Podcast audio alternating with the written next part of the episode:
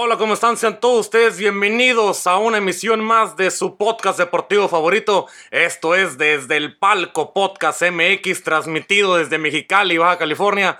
Los saludo como cada lunes y jueves. Es Rapadilla para traerles la información más relevante dentro del mundo deportivo. Y muchísimas gracias amigos por estar aquí con nosotros, muchísimas gracias por estar aquí conmigo. Ya saben que pueden escucharnos en Desde el Palco Podcast MX, estamos en Facebook, estamos en Instagram, estamos en, en Spotify, estamos en todas las plataformas sabías por haber donde se encuentren contenido de podcast.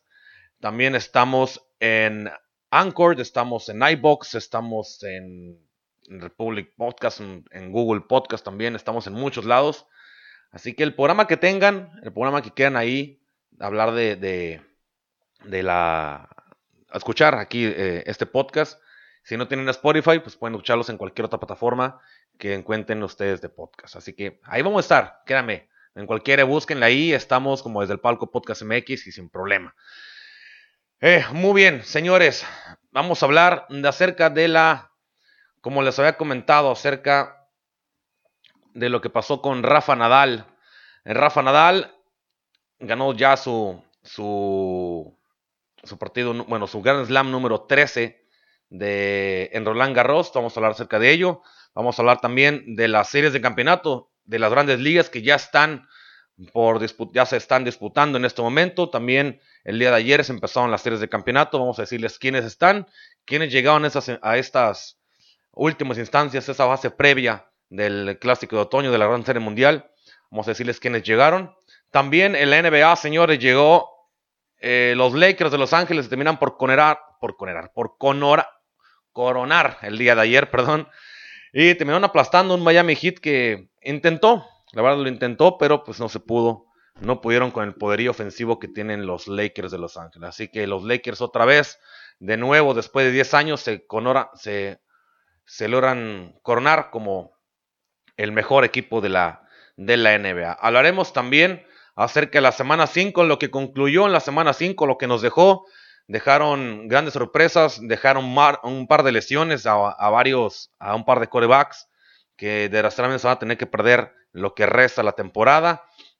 Ahí nos andaban diciendo eh, mi buen amigo Marco Islas, dice, sobre la lesión de Dak, claro, de hecho vamos a hablar sobre la lesión de Dak, cómo es que le, lo que le pasó y lo que fue. Y pues, es una desgracia, obviamente, lo que, lo que, lo que tuvo, lo que tuvo Dak Prescott. Pero sí, es un, es un, es, bastante, bastante fuerte. También dejó esa semana 5, dejó también a un, a un head coach sin empleo, despidieron a Dan King. No, despidieron, despiden a, a, Dan King y Arthur Blake, el, el, dueño de los Falcons, va a explicar, o les voy a decir qué lo que fue, lo que terminó diciendo ese señor acerca de este, de este despido. Y obviamente ahí lo que dejó eh, el, invicto que se terminó quedando de parte de los jefes de Kansas City a través de los Raiders que la paliaron en un gran partido. Y pues lo que dijimos de, de, la, de la lesión de, de Dak. Así que, y también al último tenemos una nota que nos dio el fin de semana bastante interesante acerca de la Femex Food que se deslinda del FIFA Gate. Este problemas que hay de corrupción dentro de la FIFA. Al parecer México estaba involucrado ahí, en ese, en ese gran caso del, FIFA Gate, y al parecer se, termina deslindando de cierta manera la Femex Food, la Federación Mexicana de Fútbol. También les hablaremos acerca de esto y cómo es que se dieron estos datos de investigación y obviamente en qué terminó resultando para que México, bueno, la, la Federación Mexicana de Fútbol se pudiera deslindar de este problemón. Así que, pues, sin, sin, más que hacer, pues vamos a empezar, le vamos a darle porque ya, ya llevamos poquito tiempo, o ya llevamos más de tiempo, y vamos a darle, pues ya, a todo eso, señores. Entonces, ya saben que pueden darle, eh, compartir a este podcast, pueden hablar acerca de lo que ustedes, eh, poner aquí abajo en los comentarios, lo que ustedes quieran, aquí en Facebook, por, por el live de Facebook. Y también, señores, también hablaremos, bueno, de todo eso y pues para, para que dejen su, like y quieran su saludo. También un saludo a mi amigo Marco Islas, a mi amigo Ernesto Miguel. También saludos para, para el buen Chris, al buen Cristóbal Castellón, que está también siguiendo esta transmisión. Muchísimas gracias por seguir. Ya saben, pueden compartir y con sus amigos, con la gente que le gusta el, deporte, pueden estar aquí para que hablemos de todos y pues bonito. Así que, pues bueno. Señores, también me piden saludos a los enemigos, ahí está Ernesto, saludos a los enemigos, cómo no. bueno, señores, hablemos pues, empezamos ya de una vez porque las grandes ligas, señores, las series de campeonato de los playoffs de las grandes ligas, ya tiene calendarios y resultados de los primer, a menos del primer partido, pero ya tenemos los, los que son los finalistas de esta, de esta, de esta series finales de series de campeonato en las divisiones, bueno, en sus, en sus conferencias respondientes. estamos cada vez más cerca de conocer a los equipos que van a enfrentarse a la Serie Mundial de 2020, pero antes obviamente tenemos las series de campeonato de la Grandes Ligas, donde se van a enfrentar, de un lado van a ser los Dodgers de Los Ángeles contra los Bravos de Atlanta y del otro lado los Rays de Tampa Bay contra los Astros de Houston. Y vamos a decirles cómo se cada uno están llegando. Los Dodgers de Los Ángeles llegan en un nivel bastante imponente. Para mí es uno de los equipos favoritos a acceder a la serie, a la serie final, al clásico de otoño. Y lo hicieron tras barrer a los Padres de San Diego en tres juegos al hilo, dejando una muy buenas notas, unos muy buenos, muy buenos en parte de su, de su ataque, de su ofensiva. Y de, y de su novena defensora también dejaron muy buenas notas ahí de qué hablar. Obviamente, sobre todo el bateo, un bateo muy oportuno que tuvo el equipo de los Dodgers y un picheo relevista que cumplió lo que como debe de ser, que es algo que le terminó fallando a un par de equipos en esta en estas final, en estas semifinales de, las series de, las series divisionales para acceder a las series de campeonato. Varios equipos ahí fallaron para, para llegar a, llegar a este a este punto y fue más que nada por eso, por las por las por el picheo muy, un, muy, muy, muy buen picheo que dejó el equipo de los Dodgers en el, eh, en el campo. Y ni qué decir de lo que mostró Clayton Kershaw, que es uno de los abridores y también, bueno, es uno de los pitchers que tiene, que tiene este, este equipo de los Dodgers y es de los que mejor para mí que están en, la, en todas las grandes ligas, en toda la gran carpa. Para mí, para mí, obviamente, es un equipo que va a dar mucha, mucha batalla, todavía le falta muchísimo por dar. Y créanme que en esa serie de campeonato que va a jugar mm, contra los, ah, los Bravos de Atlanta, no se la va a ver, no se la va a ver fácil el equipo de los Bravos, van a batallarle. Yo creo que, que sí, va a ser bastante, bastante difícil ese partido para mí, porque los Bravos de Atlanta tienen un buen juego, tienen un muy buen bateo.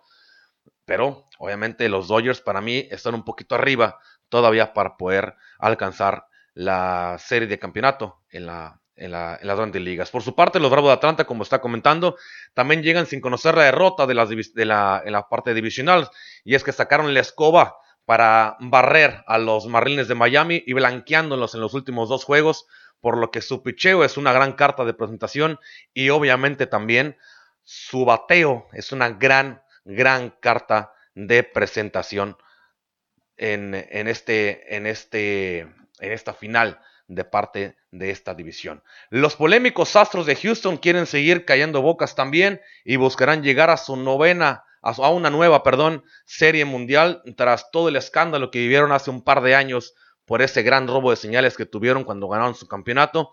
Obviamente, eso que fue en el 2017 y esto después de esclarecer todo este problemón que es en el cual se metieron los, los Astros de Houston de ese entonces, pues han, han, revalidado y han renacido como el Ave Phoenix prácticamente y han, han dado mucho de qué hablar y han dado una cátedra de, un gran bateo que tiene este equipo.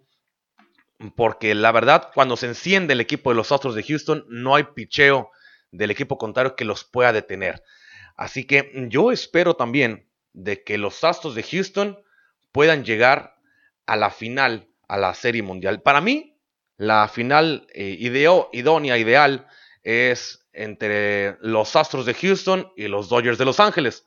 Pero todo puede pasar en esta gran carpa. Por su parte, los, los Rays de Tampa Bay sufrió, sufrieron obviamente para poder sellar el pase a la final de su conferencia luego de que los, los Yankees forzaron a un definitivo quinto juego después de ir 2-0 arriba los, los Tampa Bay pues los Yankees se amarraron las agujetas, se pusieron a, batear como deben de hacerlo, pero aún así en, un quinto, en un quinto partido no lograron sacar el encuentro definitorio y quedaron eliminados y los terminaron por, eh, por sacar de la posibilidad de poder quedar a esa final de serie de división, a esa final de serie de conferencia. Con un bullpen perfecto que tiene el equipo de Tampa Bay, dominaron a los bombarderos del Bronx en el último intento, en ese quinto partido, por acabar unas, con una sequía que tienen ya, bueno, que tenían ya de 12 años sin llegar a la disputa del título de la división, bueno, de la, de la división de la americana.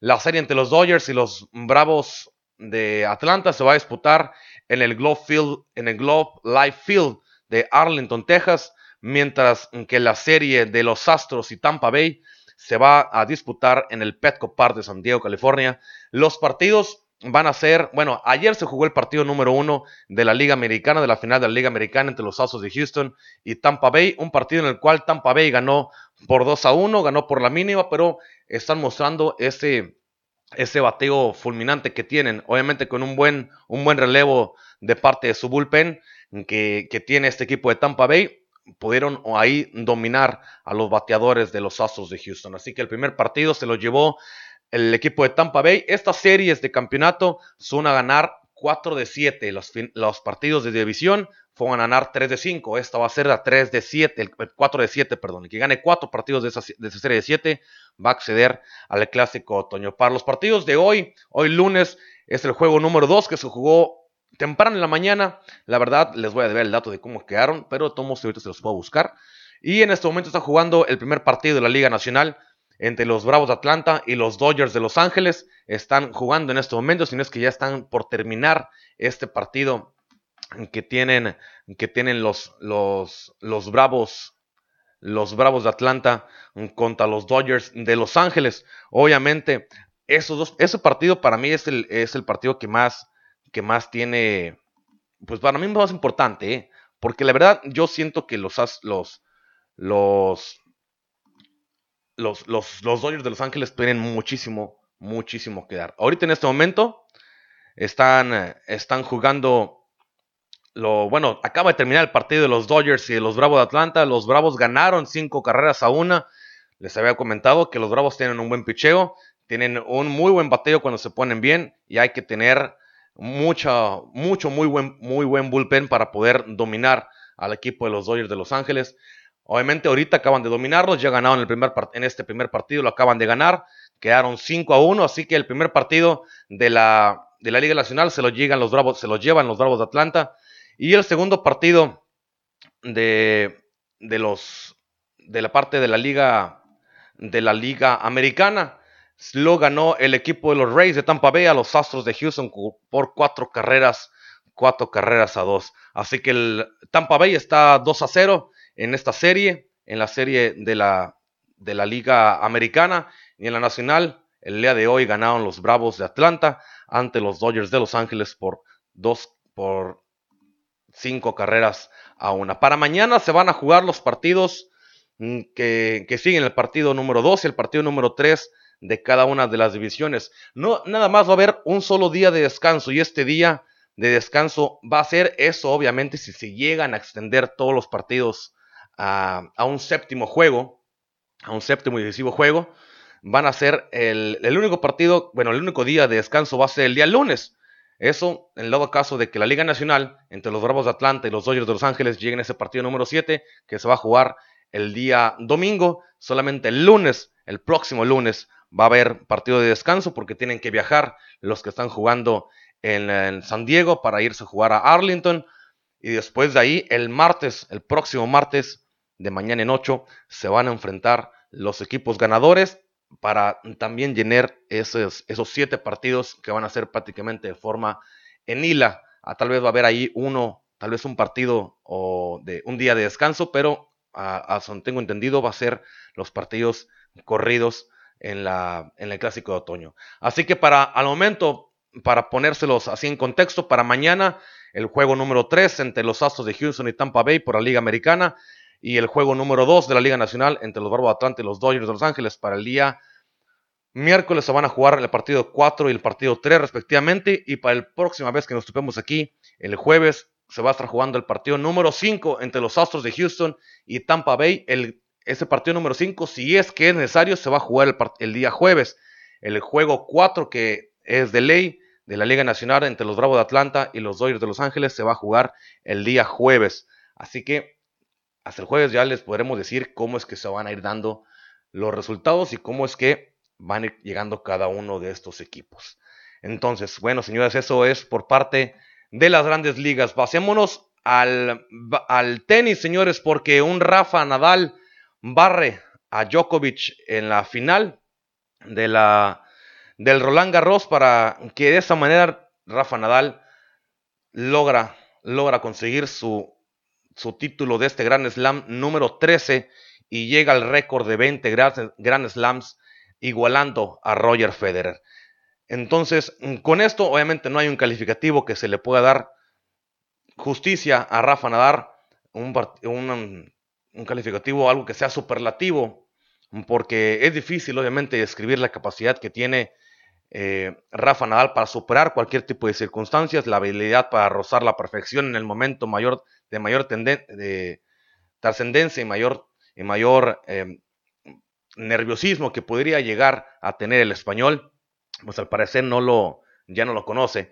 Hay que verlo, obviamente, hay que ver, hay que verlo, ese muchacho ver para creer, así que hay que ser muy explícitos con este muchacho, porque lleva 15 años asombrando, asombrando a diario en este gran slam y no deja de reinventarse. A sus, a sus 34 años firmó una obra de arte, una obra contundente en el trazo y la resolución para poder obtener este nuevo título de Grand Slam y el rey de la arcilla dejó una lección eterna de cómo moverse en ese tipo de superficies y cómo desplegar la táctica de los golpes necesarios de cada uno de sus puntos que logró obtener en este partido final, porque esa disputa en, esta, en, esa, en ese gran partido no le dio respiro a, a Djokovic para poder hacer algo este muchacho. Eh, con esto, Rafa Nadal se coronó como un coloso, como lo que es, y barrió al número uno mundial por un marcador de 6-0, 6-2 y 7-5 en 2 horas y 41 minutos. Su mayor enemigo, que es el serbio Novak Djokovic, de 33 años, para dejar así en plasmado quién es el amo y señor del Roland Garros. Y este señor ha conquistado su título número 13, su décimo tercer título y es un muchacho fuera de serie. Para mí me sigue sorprendiendo la forma en que juega Rafa Nadal, más que nada en el campo de arcilla. Ha tenido, claro, ha tenido, ha tenido grandes slams que ha ganado en, algún, en, otros tipos de campos, en, en, césped, en, pasto natural, en, en, la, en, plataforma, en plataforma natural, esa de, plástico, pero sabemos que es el amo y señor del campo de arcilla y ese señor no se lo van a poder quitar nadie. Con este, con este campeonato, por ese Slam, ha empatado en la historia, sumó 20 coronas de Grand Slam, igualando el récord de Roger Federer y selló este gran campeonato de la forma en que este muchacho sabe hacerlo y lo hizo con un saque as para arrodillarse en tierra después de ganar y minutos después con la mascarilla en la, en en la, en la ceremonia apenas podía el señor contender o contener las lágrimas que se le podían notar deslizando por las mejillas de este español y que obviamente es un totalmente fuera de serie. No hay un techo para el español mientras mantenga la ilusión y se sienta competitivo. La única cubierta, que, puede, que puede llegar a tener ahí es superar lo que hizo Roger Federer. Hubo, hay unos momentos en los cuales en el partido llovió antes del, antes del encuentro, ahí por ahí cerca de las 3 de la tarde, hora de Francia, hora de, hora de París pero llegó a la hora fija y aún así la organización llegó a, tomar la decisión de, decir, pues se va a llevar a cabo el partido en un, en un estadio donde pues, se puede hacer una final mm, techada sin mayor, sin mayor problema y con eso dar, a, dar campo también para poder generar la primer final que se da techada en el estadio del Roland Garros y todo eso le dio el paquete completo para desplazar en esta en ese torneo que se, le, que, se le rindió a los pies al señor Rafa Nadal y poder mantener este título. Con esto, pues Rafa Nadal se coloca como uno de los más grandes en la, en la historia. Vapuleó con este, con este encuentro, vapuleó su victoria número 100 en 102 encuentros a un adversario que es eh, Djokovic, que se mantiene en el pulso de la carrera de Grand Slam con 17 coronas el señor, ese señor eh, Rafa, Rafa Nadal. Y obviamente ese señor solamente había ganado, bueno, que había ganado 37 de sus 38 partidos anteriores en el curso, que eso lo hace cada vez que juega en este Grand Slam, se lo termina llevando prácticamente de calle. Así que el señor, el señor Rafa Nadal con un, con un total de 6-0, 6-2 y 7-5, que fue lo que le dio para barrer en tres sets al señor, al señor Novak Djokovic, al serbio, que pues no le pudo dar tanto, no le pudo poner tanta resistencia a, lo que hace, a lo que hace ese señor. Obviamente empató el récord de Roger Federer. Lo, algo que hizo también Roger Federer en su momento cuando ganó ese Grand Slam en París, cuando la última vez que lo consiguió, que fue en el 2008, que ganó en tres sets también, con 6-1, 6-3 y 6 0 y ahora vuelve, ahora ese señor repite esa hazaña de Roger Federer y obviamente pues hace algo que para muchos es impensable y que se le nota lo, la magnitud y la grandeza que tiene el señor Rafael Nadal. Así que con, esto, con ese entonces logra su título número 13 de este Grand Slam del Roland Garros y se adjudica su título número 20 en Grand Slams empatando al máximo, a uno de los máximos ganadores que es el señor Roger Federer. Entonces, señores, pues con esto, pues ya vemos la grandiosidad que tiene el señor Roger Federer, el, señor Nadal, para, para esto. Y bueno, vamos a continuar, señores, con más información, pero antes, antes de continuar con más información, vamos a mandar saludos para la gente que está escribiendo aquí. Quien es el señor, el señor Felipe, Felipe Flores, señor. Muchísimas gracias por estar aquí, amigo, hermanito mío. ¿Cómo estás? Un saludo para ti, buen Felipe Flores. Eh, amigo Ernesto Miguel dice, habla del América. Hoy no hablaremos del fútbol mexicano, solamente este polemita que tuvo, que tuvo en, eh, la Femex Food. Pues que no hubo, no hubo liga por el, porque hubo fecha, fecha FIFA en, eso, en este fin de semana y pues no se pudo, no se pudo dar. Eh, otro, otro saludo, saludos para el señor Juan Armando Sandoval, saludos. Muchísimas gracias por seguir este, esta transmisión. Y bueno, señores, continuemos con la información porque en la NBA los Lakers de Los Ángeles aplastaron a un Miami Heat y volvieron a ser campeones de la NBA después de 10 años de no haberlo logrado en aquella última vez que lo hicieron en el 2010 con el gran Kobe Bryant. Después de 10 años volvieron a conquistar este máximo título del básquetbol.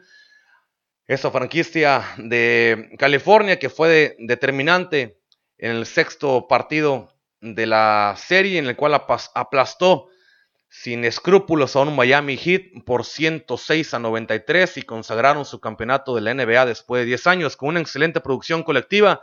En el segundo, en el segundo cuarto los Lakers prácticamente liquidaron el partido y se quedaron con la serie, que, una serie que en seis partidos la lograron terminar, ya que la ganaron 4-2 la serie.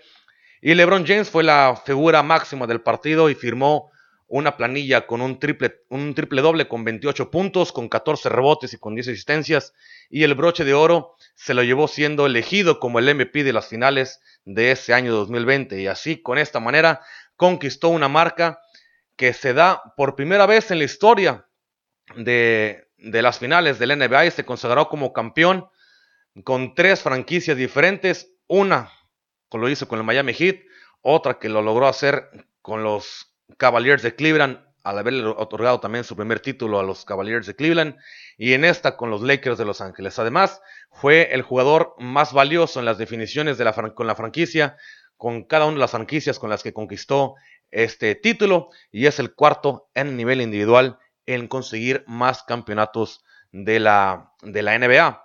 Obviamente, el señor LeBron James en este ataque colectivo, porque no todo fue completamente LeBron James fue también lo que, lo que hizo eh, sus compañeros, eh, el señor Anthony Davis y compañía.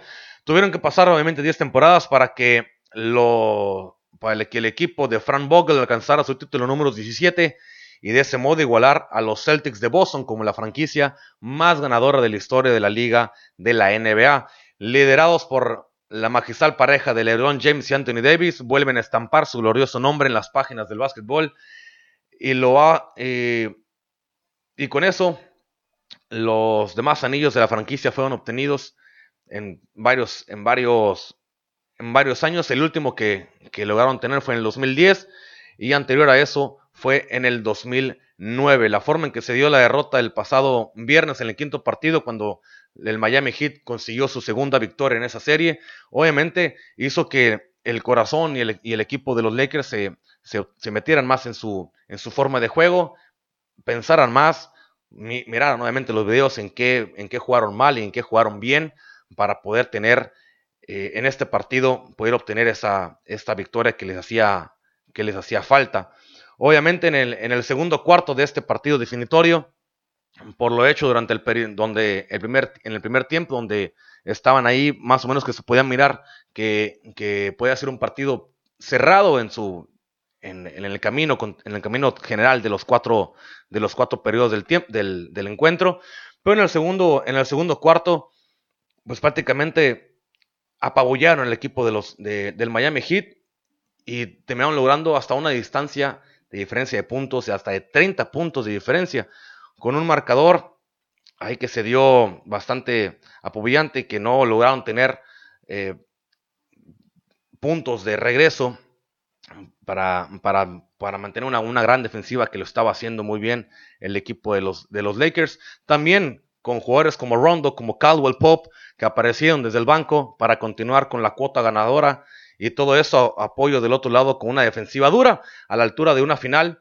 Un Miami que no pudo jugar en el poste bajo y eso obligó a tomar lanzamientos incómodos durante todo el periodo a, su rival y con eso pues obviamente si no puedes no puedes tener esos rebotes que se esperan en la, en la parte baja de tu, de tu tablero si no tienes los rebotes necesarios pues va a ser muy muy muy difícil que puedas mantener eh, un ataque un ataque fuerte y un ataque que esté lleno de puntos en el tercer y en el último cuarto se jugaron prácticamente de por jugarse todo lo, todo lo hecho antes del descanso, había sentenciado, para mí, había sentenciado prácticamente el partido. Los Lakers soltó, soltó un poco el pie del acelerador, mientras que Miami se, se vio desorientado, se vio casi derrotado, y el equipo de Eric Spoelstra no pudo hacer nada para acercarse en el marcador, y en los últimos minutos del cuarto periodo solo iban a maquillar el resultado de un par de un partido similar al primer, al primer punto de la serie de una final que cruzó dos equipos con estilos bastante diferentes, pero que dejó demostrado la superioridad con la que estaba jugando el equipo de los Lakers. Obviamente para Miami, ¿qué se le puede, qué se le puede reprochar a Miami? La verdad, pues no se le puede reprochar nada. Miami llegó claramente como la víctima en esta, en serie final era muy difícil poder llegar a, competirle a, a, unos Lakers que venían muy bien, muy bien encarrillados, venían muy bien engranados en su forma de juego. Y creo que también les pesaron los siete partidos que jugaron en la serie semifinal para el equipo de Miami, en esos siete partidos, porque el equipo de los Lakers ganaron en cuatro o cinco partidos su, su acceso a la, a la, final y, lo, y el, y el Miami Heat lo hizo en siete partidos. Obviamente, en un futuro, el equipo del Miami Heat podrá ser o va a poder ser un, equipo protagonista en esta, en esta liga, pero por lo que respectó en la, en la temporada, en toda esa temporada que se hizo en la burbuja allá en, en Florida, en, los, en, el, en el estadio que tiene ahí el Walt Disney Resort, pues obviamente el, equipo que mejor se vio fue el equipo de los Lakers de Los Ángeles. Quizá una de las temporadas más raras, inéditas en la historia, ha llegado a su fin con esto, con esta victoria de los Lakers de Los Ángeles, marcada por una extensa inactividad por la pandemia y un extenso periodo dentro de la burbuja, como les había comentado, los Lakers se convirtió en un, justo campeón, en un justo vencedor de, esta, de toda la NBA. El ensamble de las piezas que se unieron a LeBron James y Anthony Davis funcionaron como un, como les ha comentado, como un relojito, como enganes perfectamente bien embonados. Les Fachates, que en su momento lo, lo, lo, hizo Alex Caruso, la jerarquía de Rayon Rondo, la defensa impara, impasable de Danny Green. Y el atrevimiento que tiene Ketavius Caldwell Pope. Y la juventud que le también Kylie Kuzma. Fueron entre algunos otros más, los protagonistas de este equipo que le dieron este campeonato histórico también para el equipo de los Lakers al igualar a los Celtics de Boston como los máximos ganadores de este deporte de la NBA. Yo espero que, obviamente con eso tienen que refutar algo que, que hicieron en, este, en esta temporada, que ser un equipo muy competitivo, un equipo bastante ganador, un equipo que se vio desde el principio a fin, que, que tenía todas, todas las cualidades para ser, para ser el campeón de la NBA, y lo logró y lo consiguió siendo un equipo avasallador, un equipo contundente, un equipo que fue muy, muy al ataque, que fue, que no dejó, no dejó respirar a los equipos contrarios.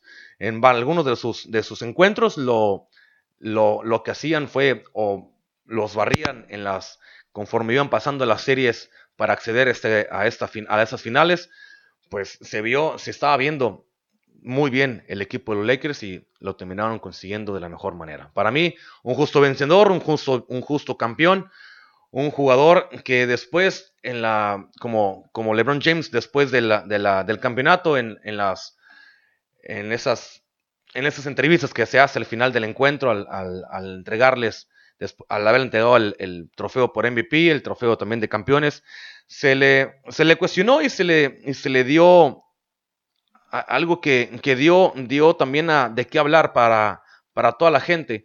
Y él pidió de favor que ya que, porque de por favor se le pusiera al nivel de Michael Jordan y de otros grandes de este deporte.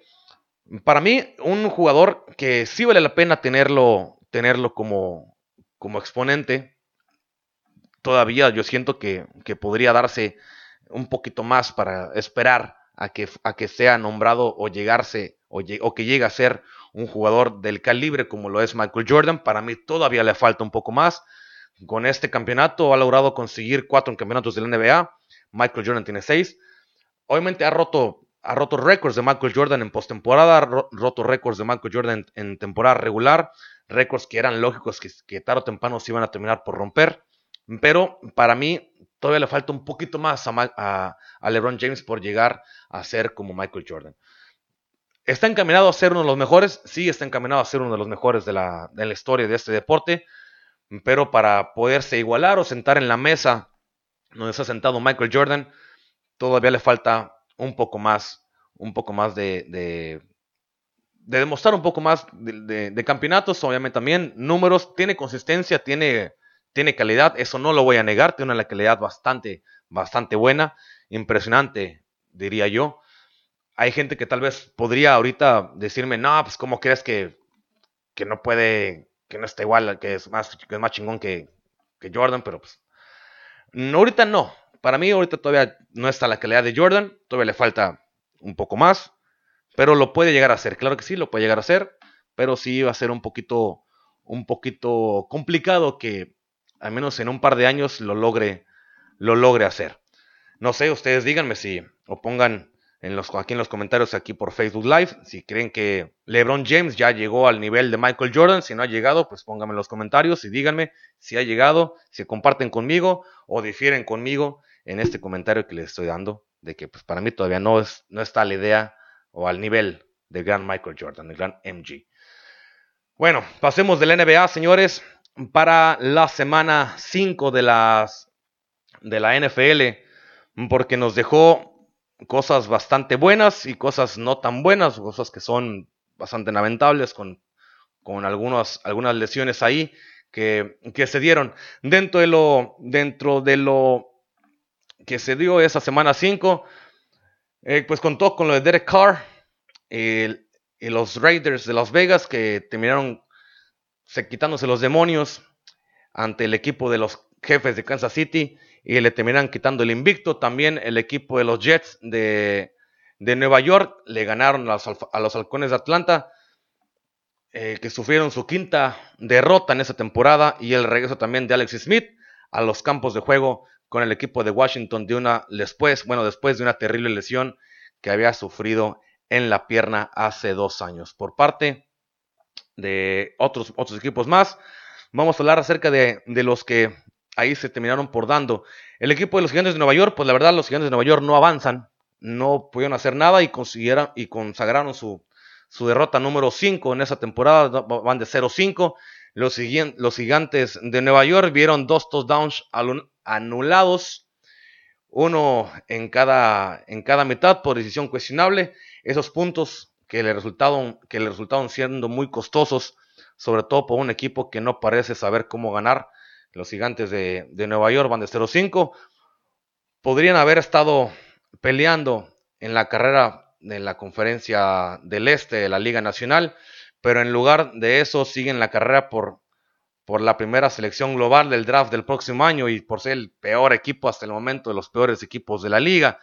El mariscal de campo, que es Daniel Jones, no pudo llevar a su equipo a su equipo en el campo pues más abajo en la oportunidad de ganar. Y a pesar de que la ofensiva que de Jason Garrett mostró algo, un poquito de vida, pues el resultado terminó siendo otro, terminó siendo decepcionante, como lo han sido los últimos cuatro partidos de los gigantes y, y Joe Judge siguen sin ganar como entrenador en jefe de este equipo de los gigantes de Nueva York. Así que otra, otra mala tarde y otro mal día para el equipo de los gigantes de Nueva York. Por su parte, un equipo que también está, bueno, que, completamente lo contrario, está en un buen, en un buen ánimo, en un, buen récord. Los Osos de Chicago que llegan a, tener 4-1, los, los Osos son difíciles de descifrar, han sido superados la mayoría, la mayor parte de la temporada, sin embargo, están en cuatro ganados, uno perdido en cinco partidos. Es Chicago uno de los contendientes, uno de los contendientes verdaderos al título y se pone ahorita en, sobre la mesa. Para mí todavía no, pero puede ser un equipo que puede dar una sorpresa y que puede ser bastante incómodo pasando cada una de las semanas y obviamente conforme vayan jugando. El tiempo, ya el tiempo dirá si son unos contendientes eh, serios a, a, competir por el trofeo, por el, por el Vince Lombardi o un equipo que se puede quedar allí en el veremos o que puede generar también una sorpresa. Está posicionado obviamente en el centro del panorama de los playoffs de la, de la conferencia nacional y gracias a la victoria que tuvieron el, día jueves sobre los Bucaneros de Tampa Bay, el, el mariscal de campo Nick Foles estuvo pues bastante bien, con 30 pases completos en 42 intentos para 242, 43 yardas, perdón, con un touchdown y solamente tuvo una intercepción. no grandioso, obviamente, pero fue lo suficiente. Y lo que demuestra que el equipo no solo necesita un juego adecuado a la ofensiva para complementar su fuerza defensiva, que hasta eso la ha manejado bastante bien. Y sobre esto ha sido un equipo que dentro que, que su, nivel de ahí de un equipo mediano, se puede decir, eh, ahí tenue, tranquilo, llega ahorita ya a tener 4 a 1, a consagrar ese partido en contra de los Bocaneros de Tampa Bay y llegar así a cuatro victorias y solamente una derrota en cinco partidos que van de estos de estas semanas en la en la en la NFL. Un equipo que está al contrario de ellos en los Vikingos de Minnesota que van que van de de cinco partidos llevan 1-4. La derrota de los Vikingos de Minnesota ante, ante Seattle quedará marcada por su intento fallido en, en cuarta y una que intentaron poder convertir desde la yarda número 6 de los, de los halcones marinos de, de, Seattle, cuando Alexander Mattison perdón, fue detenido antes de conseguir ese primer intento, que habría sellado la segunda victoria consecutiva fuera de casa para los vikingos de Minnesota. Y al no lograrla, pues terminaron, terminaron, terminaron perdiendo. Jugando en lugar del lesionado Dalvin Cook, Mattison corrió directo al golpe en, lugar de jugar de, de cortar y jugar por fuera, donde parecía que tenía más espacio para poder ganar al menos una yarda y poder lograr ese primer 10. El entrenador en jefe Mike Zimmer fue firmado después, fue firme obviamente ahí después del partido de que no se arrepiente de su, de su decisión de buscar la conversión en lugar de patear un gol de campo para darle a Minnesota una ventaja de 8 puntos. Y esa elección agresiva probablemente fue pues fue la correcta, o al menos así lo, así lo terminó diciendo el, head coach del equipo de los vikingos. Pero hay otra, hay, otras que serían cuestionadas cuando los vikingos traten de salir adelante después de un inicio de 1-4 y esas concluyen en un intento de conversión de dos puntos con un acarreo con un acarreo diseñado con el mariscal de campo después de un touchdown en el tercer cuarto y mandar presión en una jugada en cuarta oportunidad y 10 yardas por avanzar. Y con eso, que y con eso así dejó a la, a la defensiva expuesta y que permitió a Russell Wilson conectarse con, con Metcalf para una ganancia después en una serie ofensiva de 39, de 39 yardas y lograr eh, convertir su touchdown y poder ganar, poder ganar el partido ante los vikingos de Minnesota. Y con eso, pues los halcones marinos de Seattle lograron conseguir ese, ese, ese, ansiado partido que la están mirando casi, casi perdida. Otro equipo que también está ahí, le está llevando, le está sufriendo, es el equipo de los 49 de San Francisco. Lo están en serios problemas. Una vergonzosa derrota por, por paliza ante los Delfines de Miami. Los dejó en dos victorias y tres derrotas. Y durante las próximas siete semanas juegan en contra de los Rams, contra los Patriotas, contra los Hijos, contra, contra los Seahawks, perdón, contra los Packers, contra los Santos de Nueva Orleans, contra los Rams y contra los Bills de Buffalo. Les vienen, unas, estas semanas, pues la verdad, bastante, bastante pesadas para estos a estos señores de los 49 de San Francisco. Debido a sus múltiples problemas que tienen, es difícil encontrar a alguien posible, a alguien que pueda conseguir alguna posible victoria para el equipo de los, para el equipo de los Niners. Y obviamente que hagan y que también hagan que puedan mejorar. El, eh, el entrenador en jefe, quien es Carly Shanahan, comentó después del partido y la derrota que tuvieron Dijo, tenemos que cerrar las puertas y salir al campo a trabajar. Así lo señaló el entrenador en jefe. Y una mejora o empeora.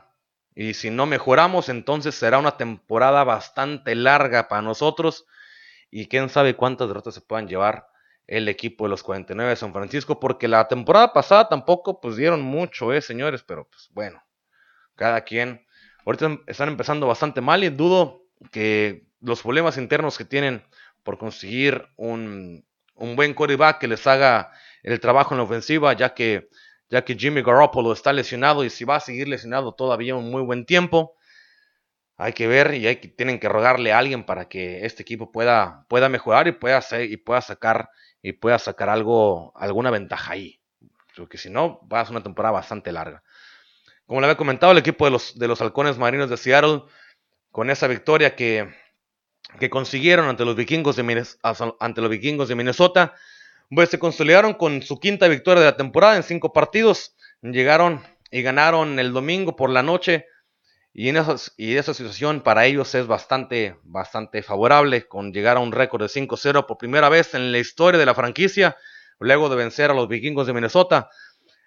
Para, para el equipo de los Seahawks, debe mantenerse en contexto y deben de tener este equipo que está manejándolo así. Russell Wilson lo está, haciendo muy bien y deben de tener y de seguir en esta en esta en este hilo que están en la cual están jugando y que la verdad se ven bastante bastante bien. No creo que se que por el momento puedan ahí asegurar a no ser que llegue algún partido que les pueda que les pueda causar algún tipo de problema pero la verdad mm, dudo mucho que lo puedan tener y dudo mucho que les puedan afectar en algo a un equipo que está muy bien, muy bien engranado, un equipo que está bastante, que está pues muy ad hoc a lo que juega Russell Wilson y su ofensiva pues está apabullando a muchos equipos y está generando una un equipo que puede ser, bueno, que va a ser o que puede, puede o va a llegar a ser el equipo a vencer en esta temporada porque si no hay alguien que los pare, van a ser un contendiente fuerte a llevarse el campeonato o que puedan llegar al Super Bowl y pelear por un campeonato que hace tiempo a Russell Wilson se le viene negando. Por su parte también rápido, el equipo de los Jets pues no pudieron, desde, no pudieron ganar su partido y están 0-5 por primera vez desde 1996. Se han perdido todos los juegos por lo menos por 9 puntos. La defensiva ha permitido al menos 27 puntos en todos los partidos y ha sido superados por muchísimo en cada uno de los encuentros. Podríamos seguir, o podría seguirles diciendo más cosas del equipo de los Jets, pero entienden el punto y esto es lo peor que han sido y o que han estado en, en, un cuarto de siglo y por pocas esperanzas de un cambio que tiene el equipo de los Jets, pues por, conseguir algo. Entonces van, pues van bastante mal el equipo de los Jets. Mm, ahí ahí en fuera, algunos equipos que pues quedaron, que llegaron ahí a, las finales de esta, de esta semana 5. Pero vamos a darles rápido lo que pasó en esas lesiones que les había, que les había comentado.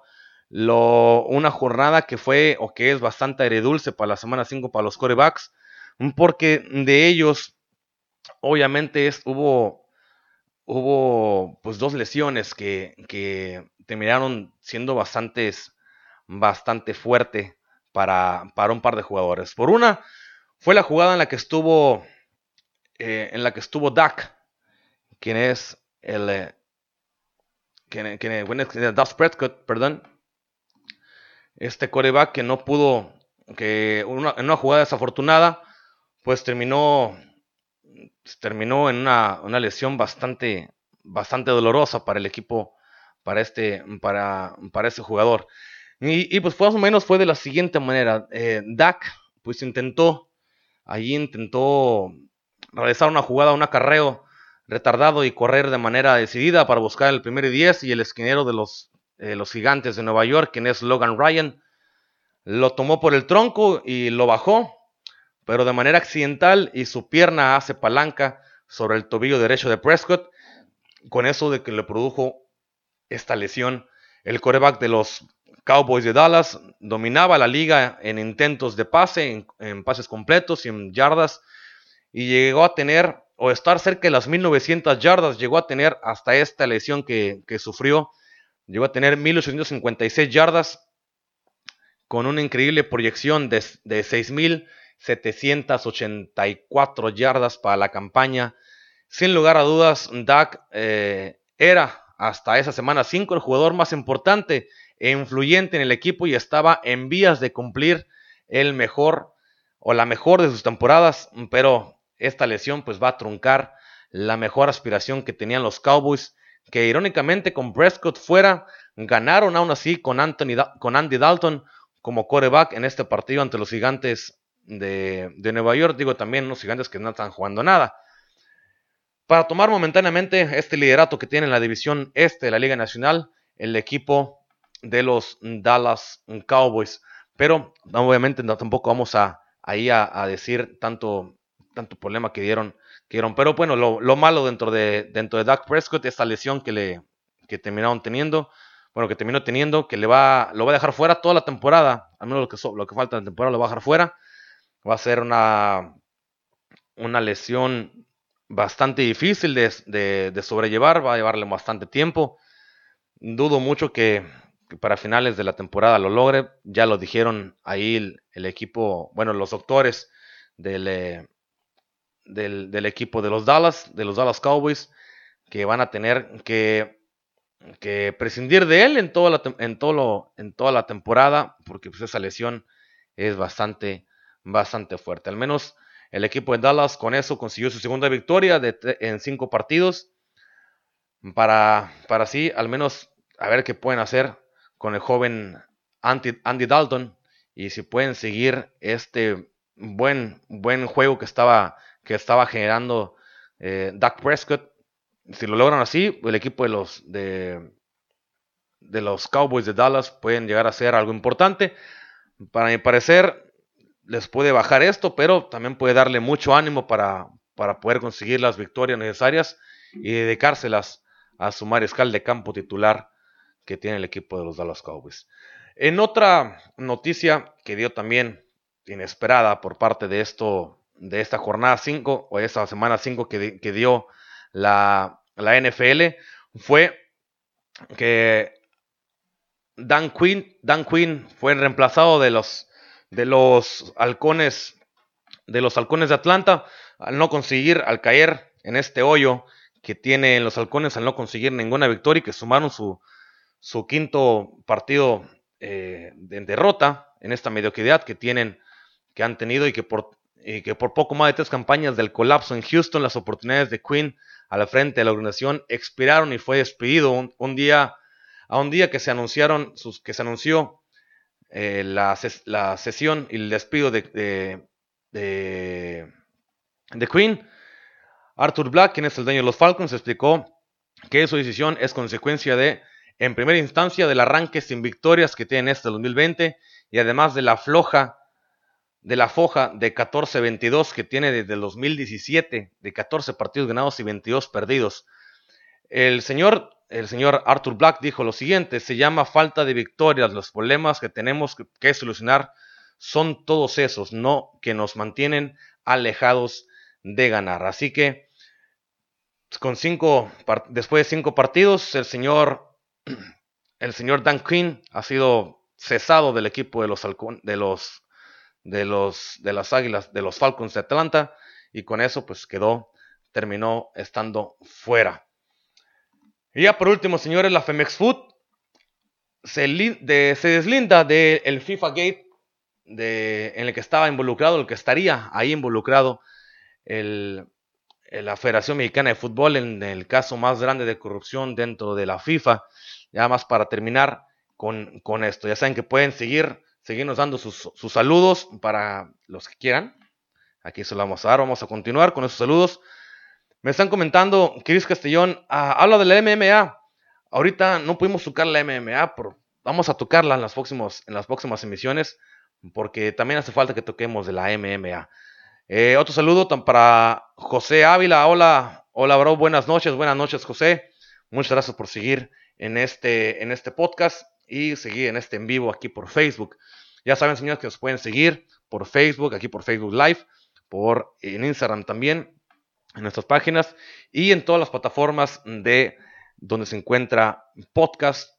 Ahí lo van a poder encontrar. Nada más le ponen desde el palco Podcast MX y para que lo puedan escuchar en el, lugar que ustedes quieran, en el carro, en la oficina, en la casa, si no estamos o quieren, o quieren volver a retomar alguno de los temas que dijimos aquí, pues lo pueden volver a escuchar.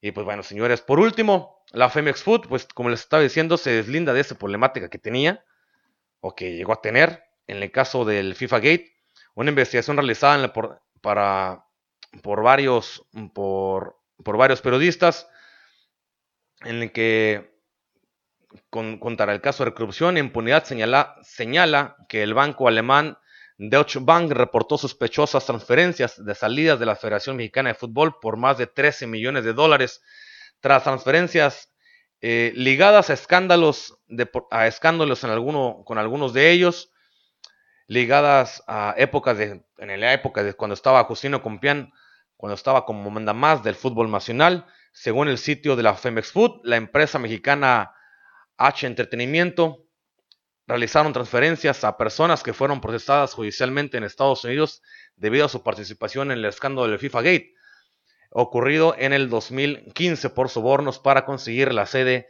de torneos internacionales. Así también, como prueba, se presentaron también unos documentos emitidos por los bancos y enviados al Departamento del Tesoro de Estados Unidos, conocido como Reporte de Actividad Sospechosa, o por sus siglas en inglés. Con eso, el equipo obviamente aquí el, todo lo que es la Femex Food, pues se dio en ese comunicado y dio un comunicado que en especificado lo siguiente, la, la federación informa a la opinión pública en relación a las publicaciones sobre supuestas transacciones sospechosas por parte de la Federación Mexicana de Fútbol a ex directivos de la FIFA o a empresas relacionadas. Hemos revisado y auditado del, del año 2006 al año 2015 en nuestra contabilidad y hemos identificado pagos realizados a Traffic Sport USA entre los años 2009 y 2003, en donde los pagos fueron por los servicios de colocación de vallas para la exposición de marcas patrocinadoras en estadios de Centroamérica durante la eliminatoria hacia el Mundial de Brasil 2014. Dichos pagos están legalmente amparados por un contrato y facturas que y facturas correspondientes, perdón, de acuerdo con nuestros archivos. No tenemos eh, indicio de ninguna otra operación con alguna de las personas físicas o morales mencionadas en las publicaciones referidas. Así lo firmó la Dirección de Comunicación e Imagen de la Federación Mexicana de Fútbol, la Femex Food. Y pues bueno, con este comunicado, al menos de esa manera, ellos dicen que se están deslindando de cualquier acusación de corrupción que pudieron haberle impuesto a la Federación Mexicana de Fútbol. Obviamente vamos a seguir muy de cerca estas declaraciones para ver si después llega a salir alguna otra declaración por parte de la FIFA o por parte de alguna otra de una u otra investigación que, que dé por veracidad estos hechos, los que está diciendo la Federación Mexicana de Fútbol, o que contradiga los dichos y este comunicado de la Federación Mexicana de Fútbol. Así que, pues ya veremos qué es lo que pasa con la Federación Mexicana de Fútbol y con eso, pues esperemos que, pues, que no tengan, porque la verdad, si hay mucho, si había mucho problema en que en México, en la Federación, había mucha corrupción, había mucho trato de los, de los hombres de pantalón largo y que se haya dado esta, esta investigación o estos, o estos datos de que posiblemente estaban ahí entrados en ese problema de corrupción, pues obviamente la federación va a tratar de, deslindarse de alguna u otra manera de esas acusaciones. Por el momento se deslindan diciendo que son que era publicidad pagada de parte de la de, de, patrocinios que se estaban dando en, en, los partidos que se daban en, Centro, en Centroamérica cuando, iban a, cuando se iba a jugar en esos partidos de eliminatoria. ¿Quién sabe? ¿Quién sabe si es cierto? Si esas investigaciones continúan y terminan desmintiendo lo que dice la Federación Mexicana de Fútbol, pues ya veremos los, las cosas que se pueden dar, eh, las cartas en el asunto que se van a terminar tomando para esa, para esa ocasión. Así que pues bueno, señores, con eso terminamos el podcast del día de hoy. Muchísimas gracias por acompañarnos y a toda la gente que estuvo con nosotros conectada a través del Facebook Live. Muchísimas gracias también a toda la gente que se, que se puso uh, en contacto con nosotros y mandó sus saludos que, que, y el apoyo que también están dando con, con, con, este, con este programa. Muchísimas gracias a todas las personas que respondieron, que dieron like, que compartieron este podcast. Muchísimas gracias a todos los que se pusieron en contacto y que mandaron ahí, que pidieron su saludo, su, su, apoyo a todos y cada uno de ellos. Pues muchísimas gracias. Aquí terminamos la transmisión por, bueno, la grabación por parte de Spotify. Ya saben que pueden seguirnos en Spotify, en todas las redes, en todas las plataformas que existe para lo que es podcast. Ahí nos pueden encontrar como desde el palco Podcast MX, en la que ustedes quieran, ahí estamos. Para nombrárselas son demasiadas, pero pues estamos en iBox, estamos en Anchor, estamos en, en Spotify, estamos en Google Podcast, estamos en, todos lados. Así que señores, pues muchísimas gracias por seguir conmigo. Aquí se acaba la transmisión de Spotify, así que muchísimas gracias por acompañarnos. Nos escuchamos el próximo jueves con más información deportiva, lo que pase en esa semana de información deportiva. Y la atendemos para cada uno de ustedes. Muchísimas gracias. Yo soy Rapadilla.